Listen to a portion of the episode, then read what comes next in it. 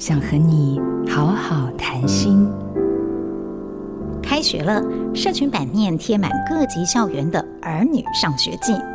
时光荏苒，如今牵着小手的大手由年轻小辈们接棒。同龄的朋友们大多已经完成阶段性任务而苦尽甘来。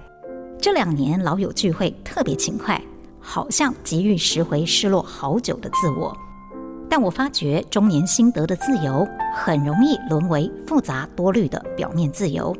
看起来时间、梦想、名字都回来了，但是牵挂的心却无法跟着孩子像风筝般高飞远去，或者对于孩子的不再需要自己感到惶恐失落而自我怀疑。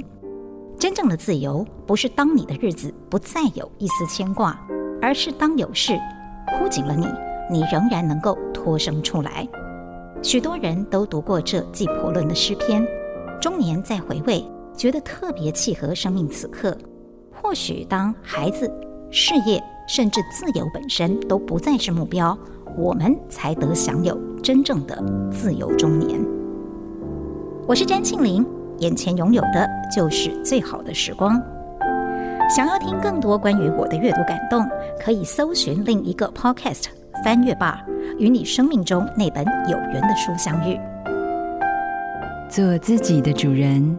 找回你的心，印心电子，真心祝福。